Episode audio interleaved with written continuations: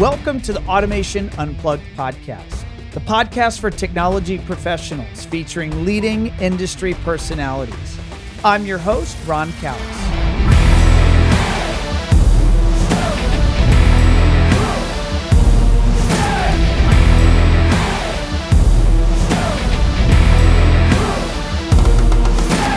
Today's show features George and Casa Harrison, owners and operators of Harrison Home Systems. George Harrison gained years of industry experience in the Colorado mountain resort towns. In 2002, George founded Harrison Home Systems, a high end custom electronics design and installation firm specializing in cutting edge home automation. In 2007, Casa, his wife, joined the business and brought her experience in marketing and PR. Together, they have grown the company over the years and currently manage a team of 27 employees. Harrison Home Systems specializes in the custom residential market in Denver and the surrounding areas. The company was named the 2021 CTA Smart Home Integrator of the Year by the Consumer Technology Association they also received other industry awards in 2020, including CE Pro Integration Home of the Year and a Lutron Excellence Award. We live streamed this interview on social media on Wednesday, December 15th, 2021 at 12:30 p.m. Eastern Time. During our time together, we discussed how EOS entrepreneurial operating system has made a positive impact on the company, vital management and systematically reviewing financials with set goals, and the importance of marketing and original photography for an integration firm. I really enjoyed this conversation, and I hope you do as well. Let's tune in to the interview with George and Casa Harrison. Hey, guys. Hey, Ron. Hi, Ron. good to see you. Uh, good to see you. you guys are coming in clear. You sound crisp. Where are you coming to us from? We are in Lakewood, Colorado at our office, our new showroom. Lakewood, Colorado. So help us out. So for us geographically challenged people like myself, is that how is that Denver? Is that a suburb or where does that sit to the big city of Denver? We are about a thousand yards from the Denver city limits. Um, we are on what's called Sixth Avenue, a small highway that comes into Denver, about five minutes from downtown. So we're really close. Um, oh goodness! Yeah, so uh, pretty central um, in a in a building we acquired two years ago that we're building out and um, almost done, but uh, really a great location for us, an area we always wanted to be in, and got lucky and found a spot right where we had always hoped to find one, and so we're wow. we're close to Denver. So when you go, so CEDIA, I, I always love my CEDIAs that take place in Denver. Uh, how close in proximity is your your business to the say the Denver Convention Center? Yeah, like literally, if there was no traffic, it's probably a five to seven minute drive to the uh, convention center. Hey, we're just Straight shot. west of Denver. Just west of downtown. Just west. And is that where the convention center is that called downtown? Because I know there's all those yeah. great restaurants and shops. Yeah. Yep. downtown. Right in the middle of it all. So we're close. Now, where where do you do you live then far out of town or where do you guys actually live? We live a little farther west um, in the sort of Genesee area. It's a gold. It's golden, but it's in the foothills. So we live so, up high. We're just almost eight thousand feet. So we drive down into the city. It's about fifteen minute drive every morning, and so also close, but our elevation changes significantly. So I think my house here in Fort Lauderdale, officially, according to my plot, uh, sits at ten feet above sea level. And if I want to go to the foothills of South Florida, I will go to the local trash dump. And I think that sits at about 60 feet above sea level. and you guys are at 8,000 feet above sea level. About, just about. But yeah. no moisture. So enjoy what you have. Don't you have to cook food differently when you're at that altitude? Doesn't isn't there a temperature? Yes, water boil at a different temperature. Yeah, yes. at ten thousand feet, uh, uh, I think planes are required to have pressurized cabins. So yeah, it is up there a bit. Fun fact. That is a fun fact. So you almost have to walk around day to day with like oxygen masks on. You you adjust. Yeah. Your body adjusts. Your body Yeah. adjusts. Okay, so help our audience understand a little bit just about the business, and then we'll go back in time, like I always like to do with our guests. Um, help us understand Harrison Home Systems. What type of projects do you do? Where do you do them? And then also, I'll I'll just tee up with the next question. Uh, George, what's your role in the business? And Casa, what's your role in the business? So um, we are about to hit our 20 year mark in 2022 of being incorporated. Kind of loosely started things in 2000. We talk about that uh, later, but you know we're about to hit our 20th anniversary. We're currently at about 27 employees, and we focus on single family luxury homes. And then we have another niche that we've done really well in uh, luxury condos specifically, not apartments but just uh, high-end residential condos. We've had a lot of success in the last few years in Denver. So we do very little commercial, although we've done a few hotels and a few boardrooms and restaurants over the years. We've just evolved to a point where we really want to be really good at what we do best and train our team to focus and really excel uh, at the art of you know integration and um, in the high-end luxury space. And so that's you know that's where we are now and i don't see that model changing. It's what we do best and what our team loves to do and are passionate about. And and so i am um, you know the kind of the rainmaker. We have a sales team now though and and and they're doing great but i focus on finding new opportunities and uh, educating builders and architects and you know the the traditional ways in which the luxury residential business i think is done best. That's my focus um, and oversee you know uh, big picture stuff. We've got a great a great team that really handles handles things well. So I've, I've finally been able to kind of focus on my co- you know on my highest and best use which is going out and talking to people and finding out what's going on and so that's my role uh, in the business i'll let Casa describe hers And my role is the director of the finance department, um, all of the financials, uh, HR, the administration, um, and then I also have kind of a side a side role as a marketing coordinator. Side hustle and I marketing. Right. hustle, yeah. I dabble in the sales department. so. George, I I, I want to uh, you you you mentioned something, and I'm I'm I empathize or feel for the comment around you were historically the primary rainmaker, and now you have a sales department. Is this the idea that others in the company are producing sales? Is this something that's evolved just recently in the last few years over your your you know the full life of your business? precisely it's and it's been it's been fantastic. We've got a couple a number of people that are able to uh, generate but i have two primary full-time sales guys that are just great people good friends and have absolute this year in particular has been amazing um, what they've accomplished and i've watched them grow into the role and they already they're both industry veterans in their own respect. Um, but boy is it nice to not have 100% of the pressure on my shoulders. I mean, it's been transformative for me in particular because it's freed me up to do the things on the kind of higher end business development, long term strategy, uh, and other um, aspects of the business that I was just, you know, clearly not freed up to do. And so, yes, in the last couple of years, we've been able to really help them grow, and it's been stunning um, their effectiveness and the way in which they've achieve their goals. And so, yes, it's been great to have a sales team. That's something new in the last four months.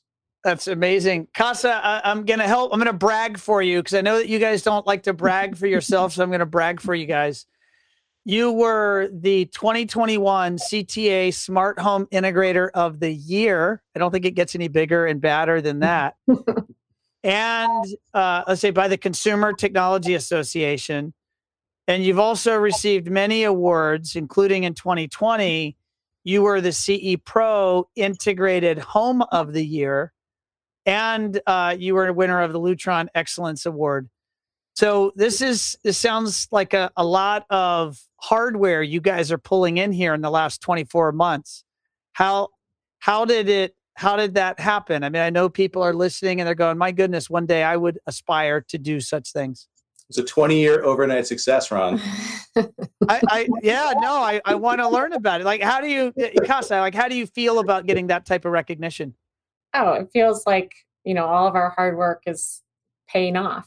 Um, and I think, you know, as far as, you know, entering the awards, because obviously you have to enter the awards. That is a requirement in order right. to win. Now that we realize that now. You have to enter to win. um, you know, as, as we've grown and I mentioned that I kind of dabble in the marketing side, I have had more time to focus right. on those kinds of big picture activities um, whereas i was always kind of in the you know in the weeds before um, so and i do have a pr background so it was first of all having finally having a good story to tell and really high quality projects to show off um, and also having you know the capacity to right. to do it so uh, during 2020, I did a lot of writing at home from my desk during COVID. right. oh, I, I, I think that those awards and that hardware, it, it is certainly a testament to your side hustle paying off because that's that's quite impressive uh, indeed.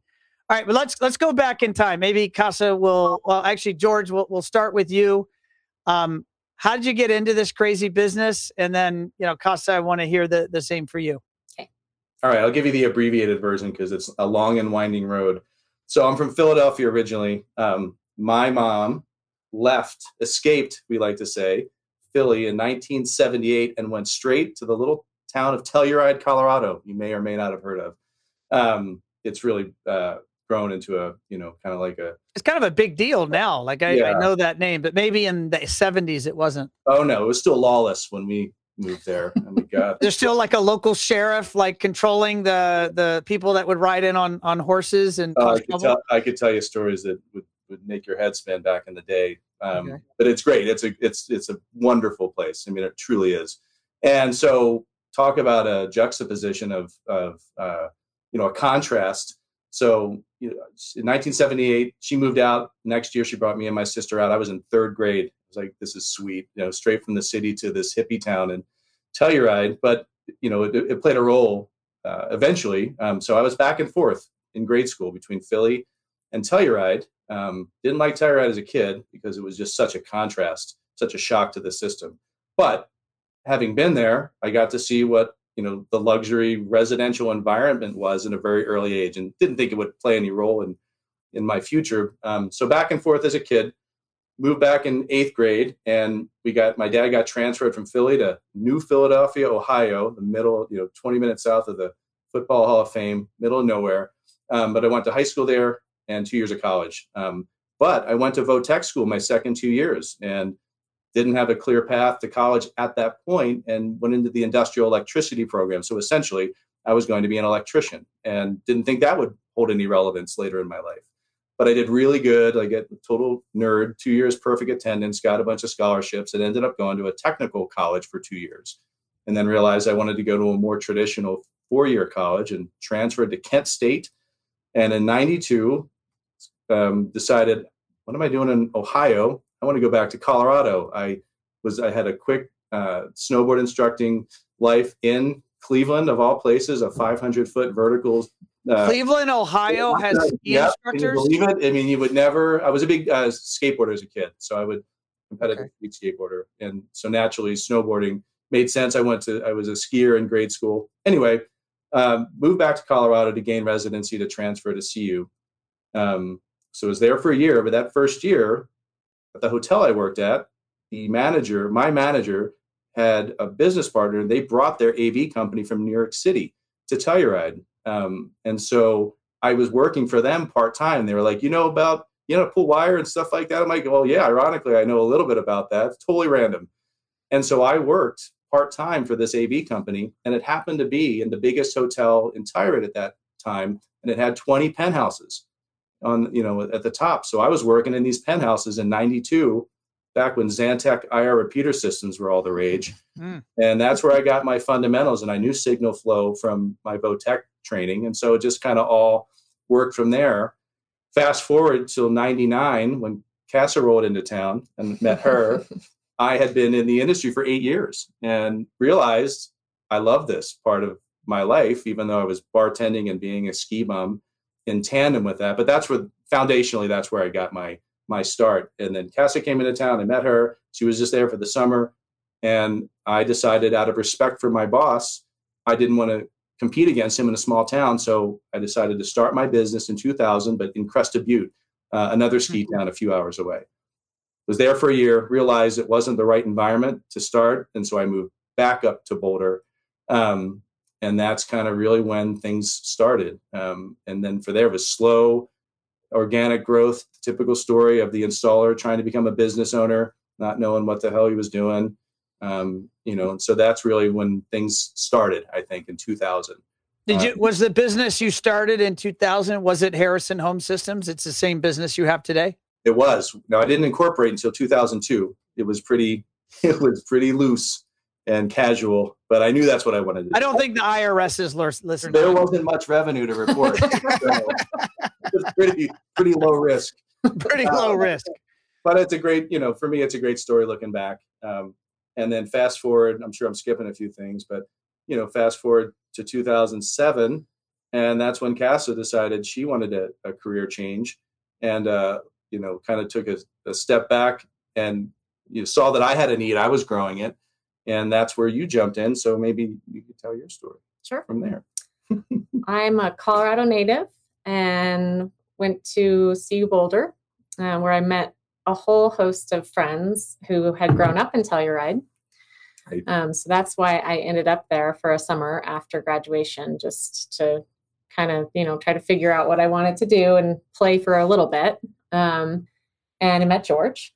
Um, for better or for worse? For better or for worse. Were you, did you go to snowboard lessons? Is that how you met him? no, we met. I was summer, I was waiting tables, and we met in a restaurant. That's awesome. Introduced by me. I met my wife in a restaurant. Yeah.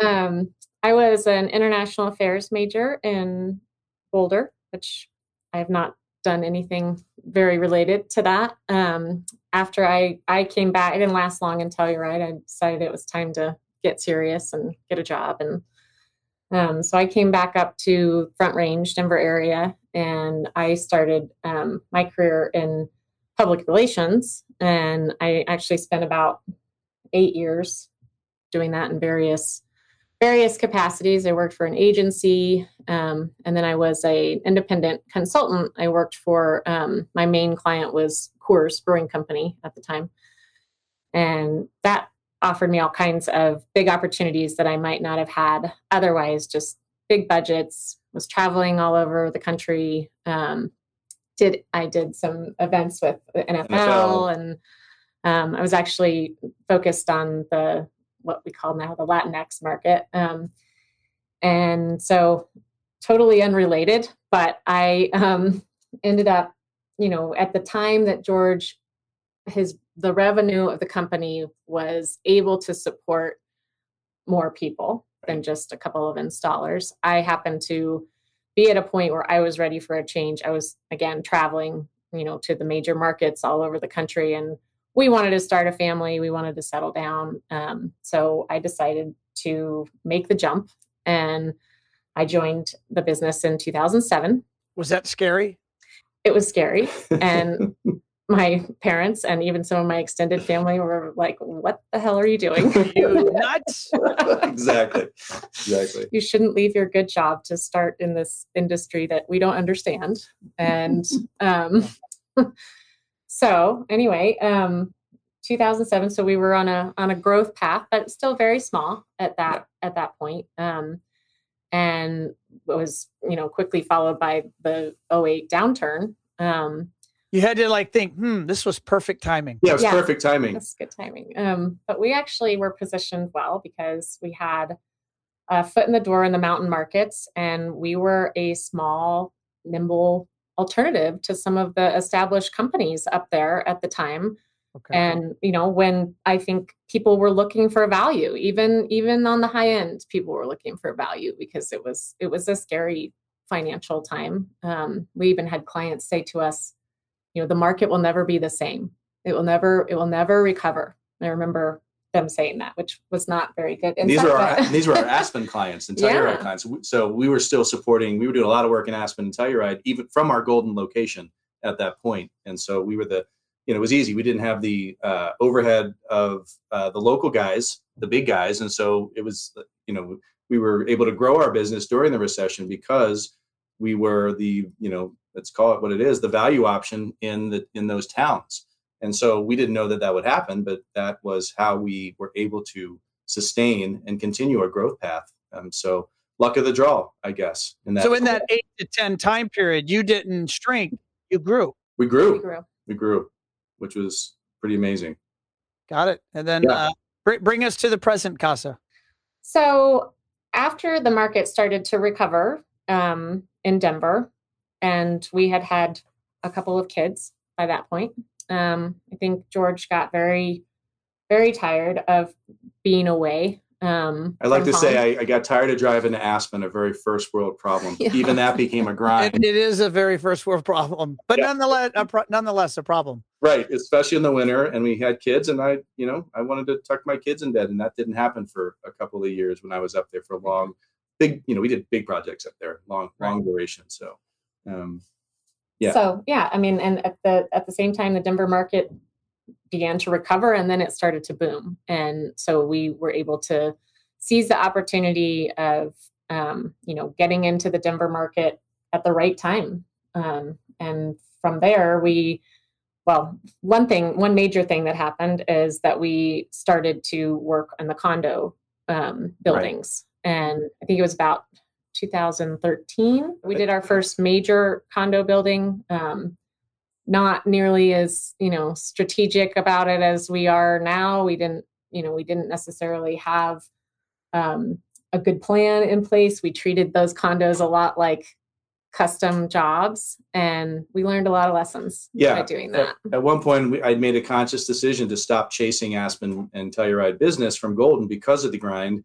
And within six months, we landed a you know the first major condo project that had happened in ten years. It had a lot to do with construction defect lawsuits in Denver, and no one, uh, one billionaire uh, client, not client, but a person in Denver, basically started this project up and self-insured it. He went against the odds, and that started a small little trend of a pretty large scale condo projects. And since we had since we had successfully, de- you know, uh, delivered this first one, we beat out all the big guys. I mean, we talk about fake it till you make it. I mean, there's a classic inflection point in our business.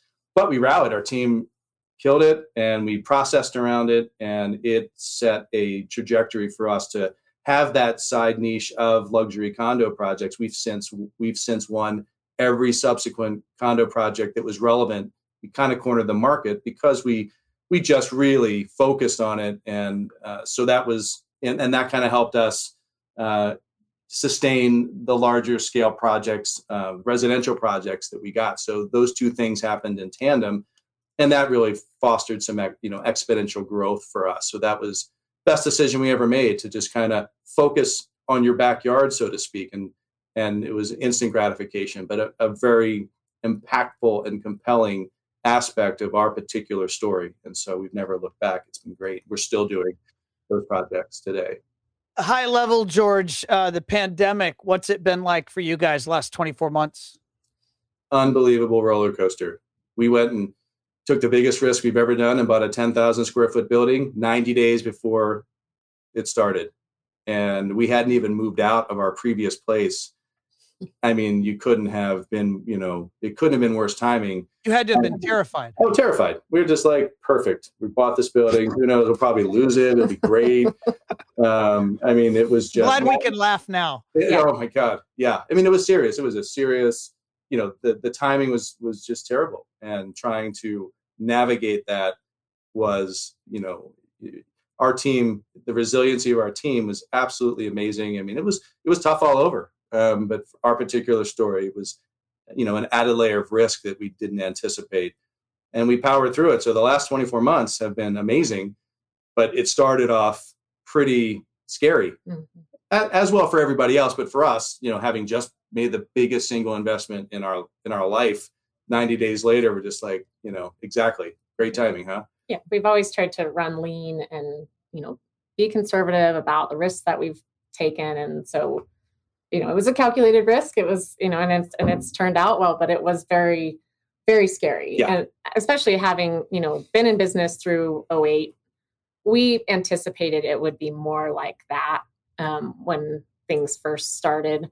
Um, we didn't anticipate that people would start to invest all their travel and you know disposable income into their homes. So obviously that's been good for our industry. Um, so I would say like 2020 was it was kind of the best of times and, the, worst, of times, for us. I mean, we we won great awards. We had a lot of success in a lot of areas, but then it was you know as it was for everybody, just very challenging. We we had It was a very ironic year. we had a COVID outbreak early in our company. Um, and yeah, I, I- I mean, those are some of the more stressed out days I can remember. Um, but you know, we one thing we were very thankful to have um, was the EOS Entrepreneurs Operating System in place. We had a leadership team that could help us navigate some of those difficult It made all the difference. I mean, without question. Yeah. I mean, Let's get our audience introduced to what that is. I, I've talked about it a few times on the show. Uh, we practice it here at One Firefly. We we started practicing uh, EOS uh, back in uh, Q3 of 2019, and uh, I've even had my EOS implementer on the show and interviewed him. Uh, he's he's fantastic. Um, but for those that aren't familiar, uh, what is EOS? it's you know essentially a proven set of uh, simple and practical tools that you know that syncs your team that helps you establish process and i'll let you you know you probably more eloquent description th- than i am but uh, you know a, a way to get really my opinion is it gives everyone in your company a voice it helps uh, clarify issues and in a practical uh, way that allows everyone to help solve problems and organize and uh, you know row in the right direction let you add to it too Right. I mean, it's just basically like an operating system Yeah. for your business, and um, it gives you a roadmap. You know how to have meetings, when to have meetings, who should be involved. Um, there's a cadence to it there's a predictability to Yeah. it you know helps you get your org chart um, put together and helps you define what your values are. Um, start to hire and sometimes fire over core values. Um, so yeah, I mean, it's it, it's a whole host of things. It's it, in some respects it's a little hard to describe, but um, I think Yes. Do you ever think of how you ran the business without it? oh i remember Yes. it was painful Yeah. we had a lot of rambling meetings. Well, Let, let's pick on meetings. So what what was a meeting like before uh, the L10 structure and IDSing? And I'm using some EOS buzzwords. right Uh, what was it like before that, and what's it like now? Well, um, for one thing, we we tended to invite everybody to meetings, um, and I think the tendency was to ramble and and go off on a lot of tangents and talk about things and not solve them. So, you know, we'd come away saying, "Yeah, that was a great chat," but we didn't really solve anything. And if anything, we came away maybe more frustrated and overwhelmed than we'd started. and wasted a lot of other people's time that it wasn't relevant Right. because it wasn't delineated topics and and so inefficient free for all that's So what I, George, talk to me about issues and solving issues, and maybe the before. How would issues that existed present themselves in the organization, and how do they get addressed now? yeah it used to be just a general bitch session and people bitching about each other across the table and heated arguments and you know wounded pride and all the things that come with lack of structure um, and eos is its primary focus is to identify um, and solve issues and once you start to identify those so so now having just recently uh, disseminated the level 10 structure into the departmentals uh, departmentally you know company wide it is i mean it's transformative. It's it's truly amazing. People now realize oh i can bring this up as an issue. It will be treated with respect. It will be you know a democratic process to decide if it's relevant right now. And again my my cliche term is it gives everybody a voice. Everyone feels comfortable and knows that any issue for anybody is fair game and uh, it's a problem to solve and when you have that trust in your organization, it changes the game. And you know, I just feel like uh, you know the cadence now is predictable. Everybody knows what to expect. It's efficient. Uh, if you start to get off topic, like I tend to do all the time, someone will throw a tangent flag at you and keep you on course, and I'm the worst.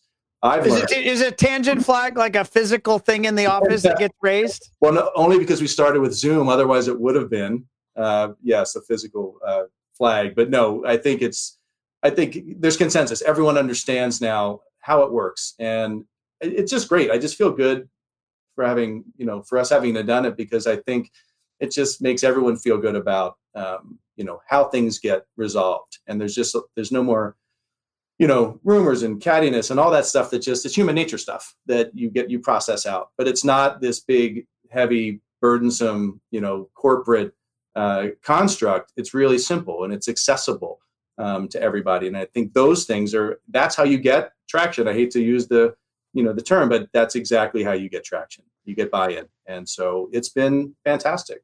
Casa should, should a business exist to make money? Yes is that a bad thing or a good no, thing it's not and i think it's um i mean i think ideally you want to make money as a business owner but you don't know how really or we didn't know how really important it was um, until we started working with vital management mm-hmm. maybe three to four years ago um, and they talk about you know profit first uh, about that you know organizations should be profitable to be healthy businesses that you're not doing your employees your clients or yourselves any favors by breaking even or right. you know even losing money um, so we've we've changed the way that we think about that um, significantly and i will give a little shout out to vital management just because they've helped us so much um, just understand some of the metrics and what we should be looking at on a regular basis um, some of those ratios that you know we didn't just know starting this business together yeah. years and years ago and um, one of the things I think we've had a lot of success with is is relying on consultants and experts. We got to a point in our business, and what, that was one of the reasons we started EOS right. as well. So we felt like, oh my goodness, this is outgrowing us. It's it's becoming something that we don't know how to manage. I don't have an MBA. I don't, you know, I don't have that rigorous business background to just know how things should be. So we've, you know, you have to kind of admit what you don't know and take on some of those consultants and they can be expensive but we think they're worth it. They are yeah paid for themselves. And and you know our our eos implementer uh, brad whitehead is an industry veteran and i can't imagine having anyone else. And so you know we we're very fortunate that we have someone we have someone in place that knows our industry has been there i mean that is also a kind of a unicorn in that respect. And so, you know, we're so appreciative of uh, the way he's helped advise us as our implementer. I'm not sure, I didn't actually catch who your implementer was, but we, we were just very fortunate to have one that was here local that knows the added benefit of our, you know, market analysis and has been there before and, and has been in the trenches uh, for better or for worse. And it, so it's been, it's just been such a transformative, and I know you probably feel the same way. I mean, it's game changing and I couldn't I couldn't recommend it more highly to anyone out there that may be listening. It's it's good stuff. It really is.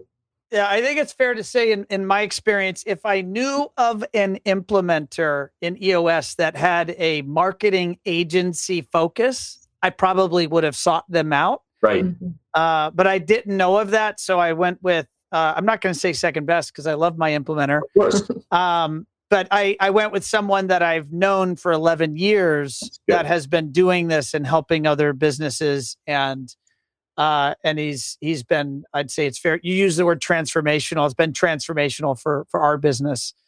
Uh, I think there are potentially plenty of good business coaches out there. And I'm not to say that traction is the answer for everyone. Right. But it does provide structure when like you said i i mean i'm an engineer by education. Right. i'm not an mba i didn't go to school for business. I've mostly made it up as i've went. And uh and so getting some structure i can read a rule book though. That's right. And i can follow instructions and i can you know i'd like to think i can anyway. So i i think for that business owner operator it, it is quite helpful I'm going to go, uh, Casa. What what has been one of the hardest things for you personally? Maybe hardest, but transformational for you in terms of of the EOS kind of life or or following those systems? Well, what we uncovered is that I have a really hard time letting go of. Um, we found one weakness. It took us two years to find one weakness. What, what, what, what, our listeners don't see, I know those watching the video see this, but George is patting Kessa on the telling her it's going to be okay. um, I had to learn to delegate and to let go things that um, you know are not the best use of my time, even if I think that I will do them better than everybody else, which is not true, by the way, because one of the main things I let go is the day to day bookkeeping and and our our bookkeeper now is rock star fantastic and she does a better job than than i have ever done. It's so scary though to let go. It's scary to delegate. Yep. Yeah. it is. It really is because you've never had you you don't know what that is fear of the unknown. Yeah. But at our annual meeting that we have our you know our leadership team asked me to delegate. They said the one thing you can do to help the business this year is to delegate. And so I am doing my best. I'm trying, but I have really, I have opened up a lot of other uh, time, a lot more energy for other things. And one of the things that um, we've finally been able to do is a really comprehensive marketing um, strategy plan with the help of awesome One Firefly. Um, and but you know, we we knew you guys were out there, but honestly, it was like we didn't have we didn't have anybody that could focus on it. And so for yeah, us, unsolicited shout out. I mean, it's been pretty amazing to watch you guys operate. And I sought out just a quick point just to validate this. I, you know, we hung on to the previous uh, situation we have, but I sought out some other uh, industry veterans that said you need to think about this in a different way and understand how efficient and the process that they use works. And I, you know, I was a little apprehensive until uh, we got into it, and absolutely amazing um, how you guys roll and how your organization works. I mean, it's been it's impressive. I just want to again unsolicited shout out. It's been so impactful for us as well. That's another big thing. And it had Casa not been freed up to open up and and start to look and realize that, I mean, it's been a great another another unintended consequence of EOS was was, I, was the relationship that we've had. And so I just want to say I appreciate it. Uh, no, it, likewise. I appreciate you guys. George, you, you officially get to call yourself my longest sales cycle in company I history. love it. The fun, no, I'm glad you brought it up. I'll never forget it. Well, there was one point 10 years ago, you're like, George, are you ever going to buy anything from me ever? And I said, Don, here I am. I, I, you, you were telling me off camera oh, that you, I didn't even remember this, but you were telling me that you remember meeting with Doug and I at CEDIA 2008. That's right. And I'm hallway. just gonna I'm gonna share on my screen because I I actually have a picture of this. I love it. I couldn't believe that you had evidence. I had evidence. So why, why don't why don't you describe to our? It's small on the screen, I know, but why don't you describe to our audience what what is uh what's on the screen? Yeah. So way back before you you were still working for I forget exactly which company it was, but you were about to launch, and you and me and Doug Dodd sat in the hallway of CEDIA in 2007 or 8 Indian style as you pitched this concept that you were about to unveil and I was like, wow, I wish I was advanced enough to be able to leverage what you're doing, but I was not quite there yet. But it was fascinating. And I vividly remember that as boy, someday when we grow up, we're going to be able to work with these guys because they're doing really good work. And I just thought it was so funny that I forget when I heard it either in one of your other podcasts or a discussion that you still have that picture. I thought I might be in it because I didn't realize you had a few others, but I love the story. Uh, it's it's a testament to your tenacity, and we're just so glad that we've known you for as, as long as we've had. It's just it's it's a great story, and so again, so impressed and to have just gone through the experience validates uh, you do, you're doing good work and you've been doing it for a while. So I, I love that there is a picture of it to prove it. Things happen at the right time. I'm, I'm glad you hired me. In the last year or two and and not uh, 13 years ago because maybe the experience would not have been the same it would not have been the same. Everything happens for a reason and they tend to happen when they need to and this is a, a perfect example of that. So thanks for uh you know for sticking with us. No no like, likewise and i appreciate the kind words. Uh, george i'm going to pass the same question back to you. Uh, what what has been one of the biggest transformations for you personally in kind of instituting this EOS traction system, this set of operating system procedures for your business that have maybe caused you to to reassess what you do and why you do what you do? Yeah, just having um, predictability and and and really focusing on you know KPIs and understanding you know having the data portion of the EOS meeting. Um, and I also want to give a shout out to our operations manager. I think I was, uh, meant, you know, mentioning um, we found a, you know, we had a recruiter that brought us someone out of the blue. We never worked with this recruiter before, but we met a gentleman, um, Michael MacArthur, who'd worked in Texas, and we got this resume. And not only um, was he an implementer for another EOS company, we were considering iPoint at that point. He had that. He helped someone another company in Texas transitioned from D Tools to iPoint, which is a hard decision. Um, and he also had experience with Vital. And so it was a total unicorn of a resume, you know, a trifecta. And as soon as I saw it, I'm like, that's our guy. We need that guy to help us, you know, potentially uh, implement, uh, you know, EOS. We had already started down the path, and um, iPoint, and you know, also that familiarity with Steve First and his process. That really helped. And when we when he came on board over a year ago, not only had we felt good about the decision about EOS, but Michael and, and all his wisdom and experience helped guide me through the path and help me let go of the vine. And otherwise, I, it, the catalyst wouldn't have been there. So it was a perfect storm of opportunity. That happens to be our story, but he helped kind of, you know, he helped me understand that there is light at the end of the tunnel. This will be worthwhile, and it absolutely was. And so now, fast forward, I'm freed up to do the things I need to do. I now have a sales team. Um, I feel more connected to our team. And we have a leadership team that has been persistent and makes great decisions. It's just been, you know, most most companies are run by an owner operator that's it's you know it's my way or the highway kind of a dictatorship and i you know I know I had those tendencies to be a little bit OCD and control freak. You can laugh. You can laugh. She's like, we all know this. She's looking at the camera. Oh yeah, that's like, yeah, that's true.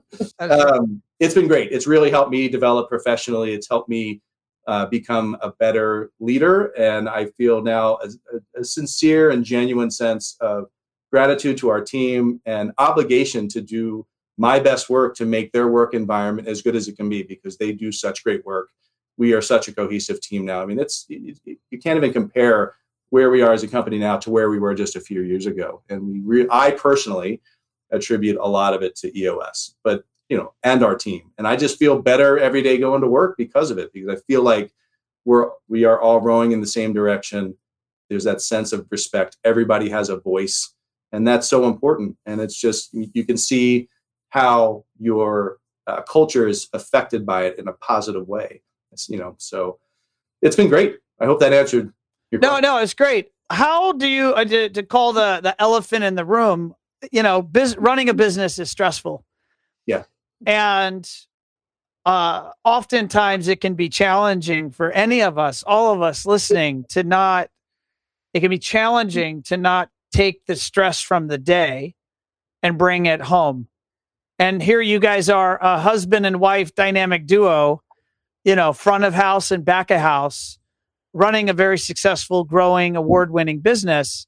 How do you guys think about uh, and what actions do you take to make that work? Because I, I'm just guessing that that's probably hard. Oh, it's easy and it's perfect. I don't believe you. no, it is. It is hard. It's it's challenging. Um, and you know, when, when you put kids on top of that, um, you know, you're you're married, you're co-parenting, you're running this business. It's like a lot to ask of one person in your life. You know, you have to be a lot of things. Um, I think one of the things that's helped us is having, you know, pretty delineated roles, and we always have. I have never tried to be a front person, a salesperson. Um, you know, from the time we were small, we've right. we've taken on different roles, and now they're even more well delineated and defined. Um, I think also EOS helped. EOS helped that, of course. Um, and I think you know, at home, I think you know, getting the the roles at home kind of straight, and that sounds, I don't know, maybe a little like archaic, but at the same time, it helps us to know that I'm, you know, I'm kind of going to be the lead parent, and he's going to be the lead at Harrison Home Systems. He's going to go to the late night networking event, and I'm going to pick up from school, whatever whatever it is. My, my, wife is very clear in our household. I'm the CEO of One Firefly, and she's CEO of the Callis household. Got that right. and it works. Yeah, it works for us. Exactly. you know, I joke with everyone that Casa is the brains and I'm the mouth. And so those two things can, you know, it, it works. It works well. I think that we have some, you know, some ground rules. Clearly, I tend to be the you know the one that probably wants to talk about business 24 hours a day because i love it i'm passionate about it it's not always the right place and the right time. And our kids laugh you know at us as well and we used to joke about having this safe word that we would this goofy word we came up with when one of us was was mad and then our, and that way we just stopped the conversation years ago and our kids started using it on our behalf at the dinner table. Uh-huh. Uh, what is it? What is it uh, we will never, we will never reveal it. We'll never. Know, oh, so you have a oh, secret no. family oh, code word. That's right. That's right. Just the Harrison family secret. But now I would say we could say, you know, you could add that to the issues list, right. and we'll discuss it. Exactly. exactly. exactly. Do you have a families? Eh, do you, do you follow L10s for the family? No, we God, no. We should, maybe we should. Maybe we should. Interesting. good idea, Ron. That is a good idea. Maybe I'm onto something there. Right. But All right, so, it's hard. No, that's awesome. So I'm, I'm mindful of time, and uh, I want to try to make sure we we get you guys and our audience out of here at an hour. So we got about ten minutes or so. I want to talk a little bit about uh, technology and brands and industry trends. And uh, I I think that I know you guys are pretty big Lutron dealers, and you've had a lot of success with Lutron. Yeah. And so if if you guys could talk maybe a little bit about, um, I'll be very specific, uh, the Ketra business and the the circadian rhythm lighting and what are you guys seeing there? Are you seeing demand for that? And and kind of what is the IP addressable or smart fixture um, business look like for you guys? As because uh, I know that there may be many listening that haven't gone there yet, whether it's with Lutron or another brand. But it seems that it's coming at our industry from all directions. I mean, smart fixture seems to be I, I think it's gonna stick. It, at least that's yeah. the, what I'm feeling. You know, versus 3D TVs, they didn't right. exactly stick. And will wellness stick? I don't know. Right. But tunable lighting is part of wellness, so maybe it will stick. No, that's exactly right. Um, so I've spoken a lot in the last year on panels uh, about fixtures because we jumped in a little a little ahead of the curve, thanks to HTSA specifically, thanks to Tom Doherty in particular and the work he's done. And you know, I, I am partial. I didn't want to talk brands, but since you brought it up, Lutron and what they're doing and what they just did recently is will be a big inflection point, just like they did with Shades 20 years ago. They basically are betting on the integrator to lead the way in the fixture category in the future and have made some very specific moves to supplement their already huge move in acquiring Ketra.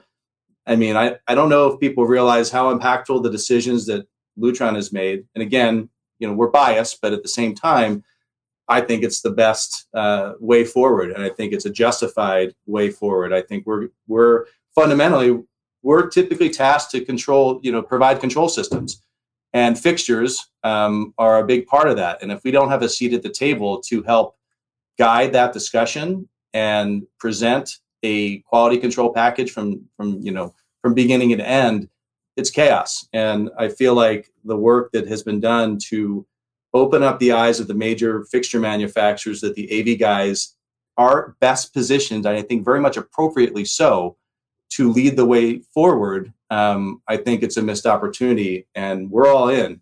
Um, the pandemic slowed down our showroom design, and there's a silver lining to everything. The announcement that Lutron made with intelligent lighting and addressable fixtures changed the entire trajectory on how we designed our showroom because mm-hmm. that's what's up. That's where it's going. And it's a disruptive phase in this part of the industry right now. So it's going to take a little while, I think, for things to settle out, for people to realize that um, I think the CI channel is the right channel to move forward and to bring in this new era of intelligent lighting and Ketra in particular, I'm I couldn't be more excited about it, and I think the industry shares that excitement, and it's real, it's tangible, and it will change our business models. I think fixture the ratio of fixtures to AV, those budgets will rival each other moving forward. We've already seen what shades have done. Fixtures is going to dwarf what shades did for our industry by a factor of 10, in my opinion. And we're completely committed to it. We appreciate the hard work that our industry has done and the way in which it's it's moving forward. I've never been more excited, and it's real. And so um, we're very much pushing the envelope as, as fast as we can. I think Ketra is amazing, um, and you know, and the whole industry at a whole. I just I'm excited about that. I hope.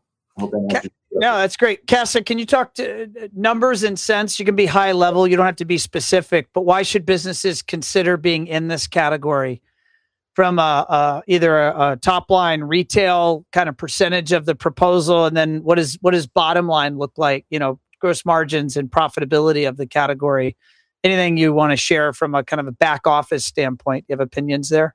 Well i'm going to leave it real high level because i don't i don't have the the data worked out but i think in in general i think you know when we added lighting control and shades as a big focus for our business back in whenever that was 08 yeah. 09 all of a sudden our you know $50000 control jobs went to $100000 because we were adding those categories and so i think what we're seeing now um, you know even just in 2019, the home of the year was, you know, that was like a $750,000 system or so. And we're doing something very comparable right now, but it's over a million because we're doing all the fixtures in the house and it's, it's significant Ketra project. Right. It's a, you know, it's a seven figure job and a lot of that is the fixtures. I mean, it's a big, it's a big fixture and lighting control job and it's, a, it's amazing and it's real and it's, a, it's a big, it's, it's impacting our bottom, bottom line successively more. so year. it's the same job that five years ago would have been a 750 job. Now it's over a million because you've simply added a new category to that same project. Precisely. We've been told by the builder we're the largest subcontractor on the job.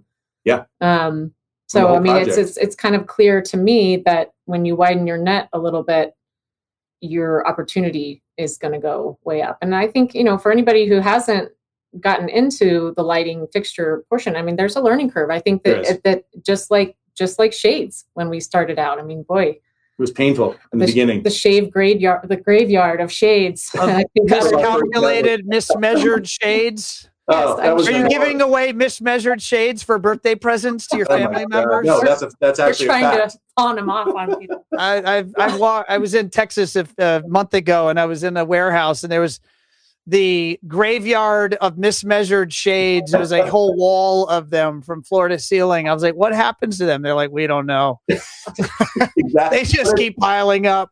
And and lighting is even more um, complicated, and you have more potential for disaster. But you have to get your entire team committed to it. It's from back of house to front of house. It, it's it is a initiative. It's not just a random. Let's try this. I mean, you have to really buckle down. It has to be company wide, and and we've done that, and we've learned a lot from these projects, and and we're geared to do this more. Uh, but I'm I have no regrets uh, at all. It's been one of the most exciting things that's happened in a long time, and so uh, you know I think there's a lot of potential for a lot of people uh, moving forward. So um, it's good stuff.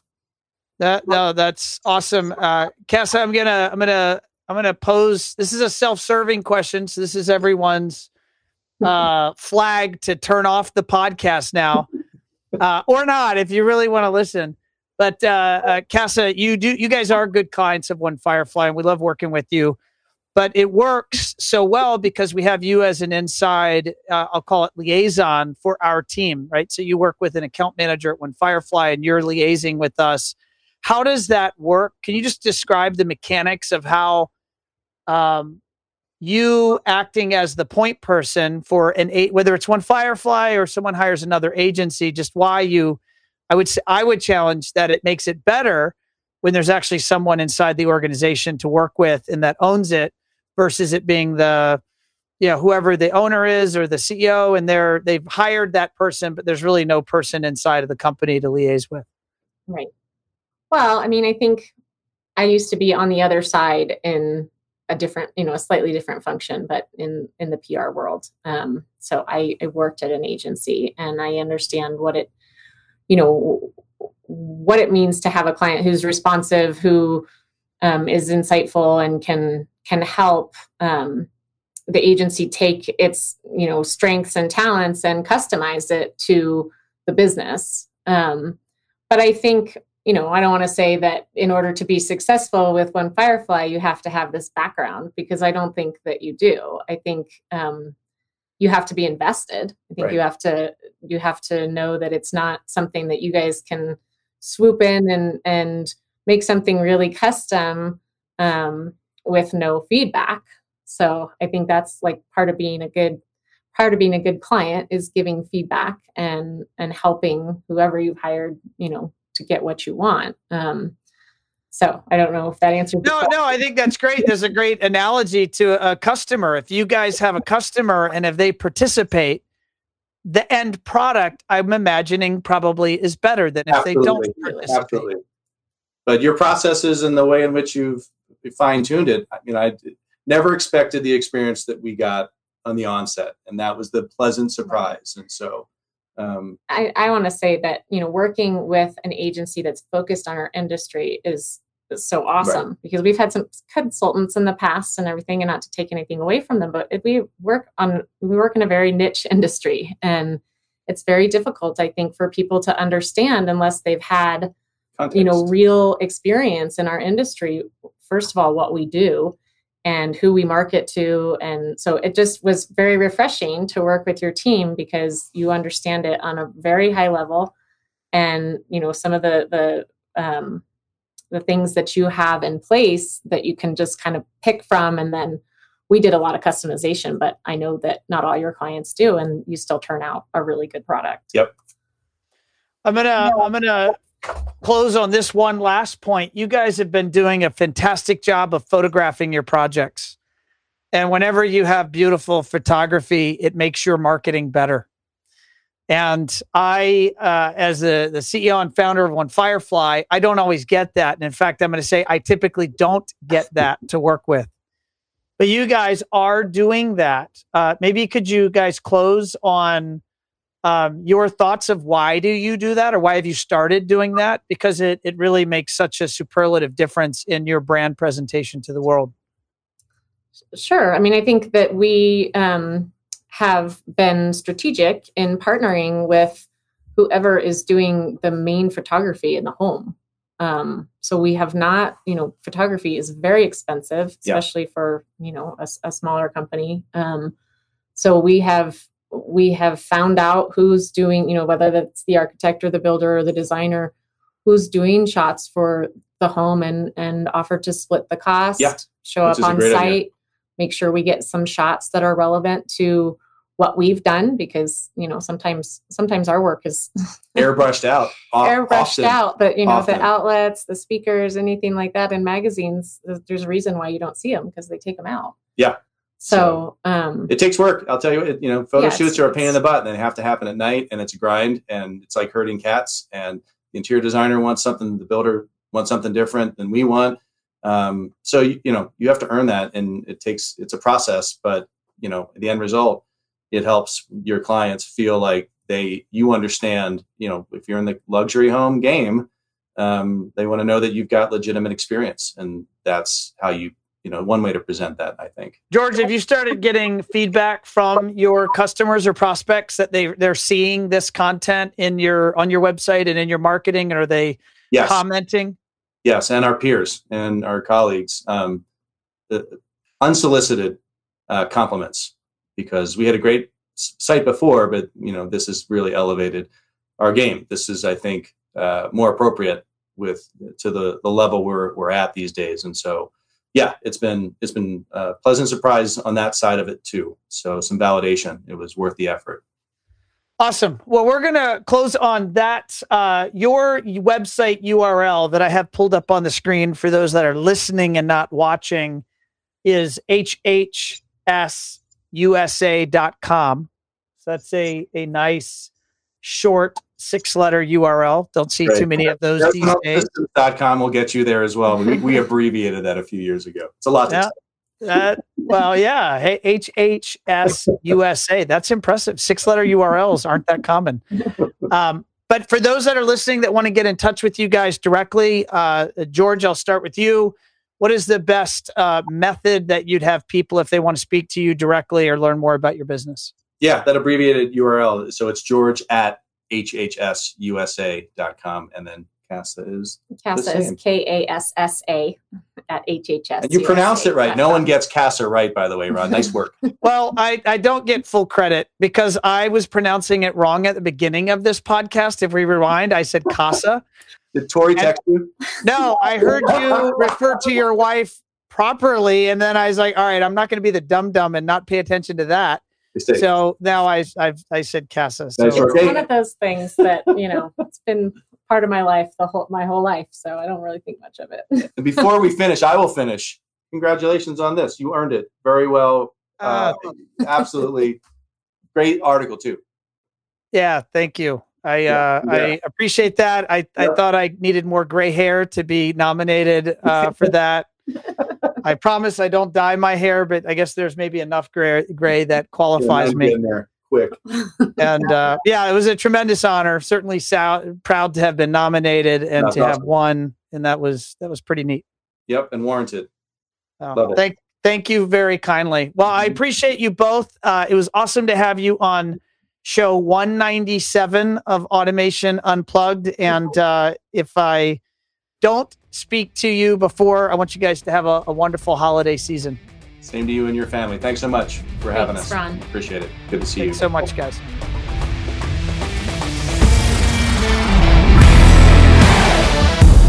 Thanks for tuning in to another episode of Automation Unplugged.